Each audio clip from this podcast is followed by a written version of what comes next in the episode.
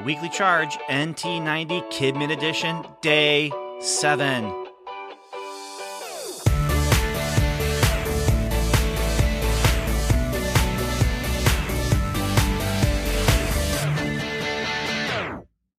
Hi, I'm Pastor Ben, and welcome to the Nappanee Missionary Church's NT90 Challenge Kidmin Edition.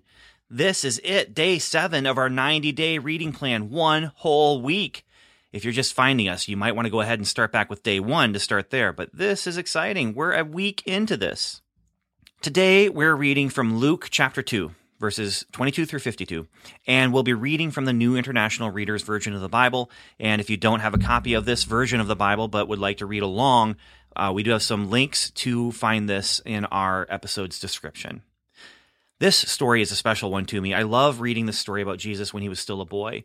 And Luke 2:52 is one of my favorite verses in the entire Bible. It is the very last verse in today's reading and this is the verse that I think about when I watch my own kids grow up, and it is the verse I think about when I work with our Kidmin team to teach you kids about following Jesus. As we read, you might hear some things you already know, and you might hear some things that are new information for you. No matter what, as we read, take some time to pray and ask God to show you something new or remind you of something important you already know about. Ask God to speak to you through His Word. Luke 2 22 through 52. The time came for making Mary clean, as required by the law of Moses.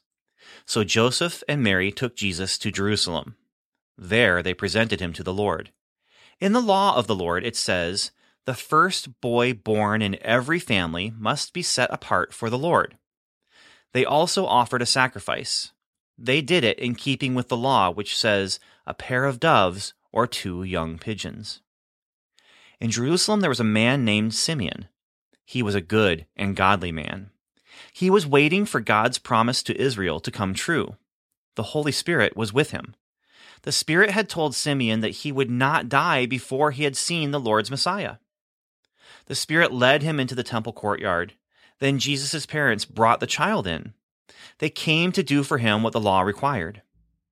Simeon took Jesus in his arms and praised God. He said, Lord, you are the king over all. Now let me, your servant, go in peace. That is what you promised. My eyes have seen your salvation. You have prepared it in the sight of all nations. It is a light to be given to the Gentiles. It will be the glory of your people, Israel. The child's father and mother were amazed at what was said about him. Then Simeon blessed them. He said to Mary, Jesus' mother, This child is going to cause many people in Israel to fall and to rise. God has sent him, but many will speak against him. The thoughts of many hearts will be known. A sword will wound your own soul too. There was also a prophet named Anna. She was the daughter of Penuel from the tribe of Asher. Anna was very old. After getting married, she lived with her husband seven years. Then she was a widow until she was 84. She never left the temple. She worshiped night and day, praying and going without food. Anna came up to Jesus' family at that moment. She gave thanks to God, and she spoke about the child to all who were looking forward to the time when Jerusalem would be set free. Joseph and Mary did everything the law of the Lord required. Then they returned to Galilee. They went to their own town of Nazareth, and the child grew and became strong. He was very wise. He was blessed by God's grace. Every year, Jesus' parents went to Jerusalem for the Passover feast. When Jesus was 12 years old, they went up to the feast as usual. After the feast was over, his parents left to go back home. The boy Jesus stayed behind in Jerusalem, but they were not aware of it. They thought he was somewhere in their group, so they traveled on for a day. Then they began to look for him among their relatives and friends. They did not find him, so they went back to Jerusalem to look for him. After three days, they found him in the temple courtyard. He was sitting with the teachers. He was listening to them and asking them questions. Everyone who heard him was amazed at how much he understood. They were also amazed at his answers. When his parents saw him, they were amazed. His mother said to him, Son, Why have you treated us like this? Your father and I have been worried about you.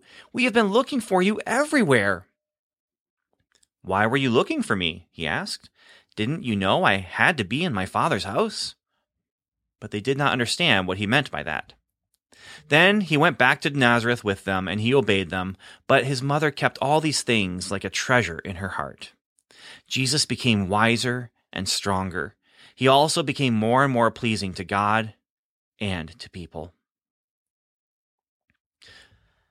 The way I learned that last verse was like this And Jesus grew in wisdom and stature and in favor with God and man.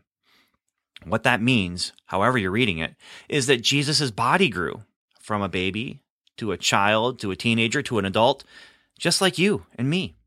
He also learned as he grew up, just like you and me and he had good relationships with people and a good relationship with God. All of these things are things I pray that the Kidmin team here at Nappanee Missionary Church helps you, young listeners, to do.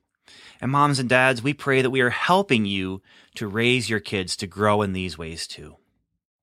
That's all for today. Remember, new episodes will appear on our website, nmckidmin.com, and in your podcast app every morning and the website where you can find the reading plans for kids and adults, plus lots of other resources about this NT90 thing we're doing, can be found at nmc.church slash NT90.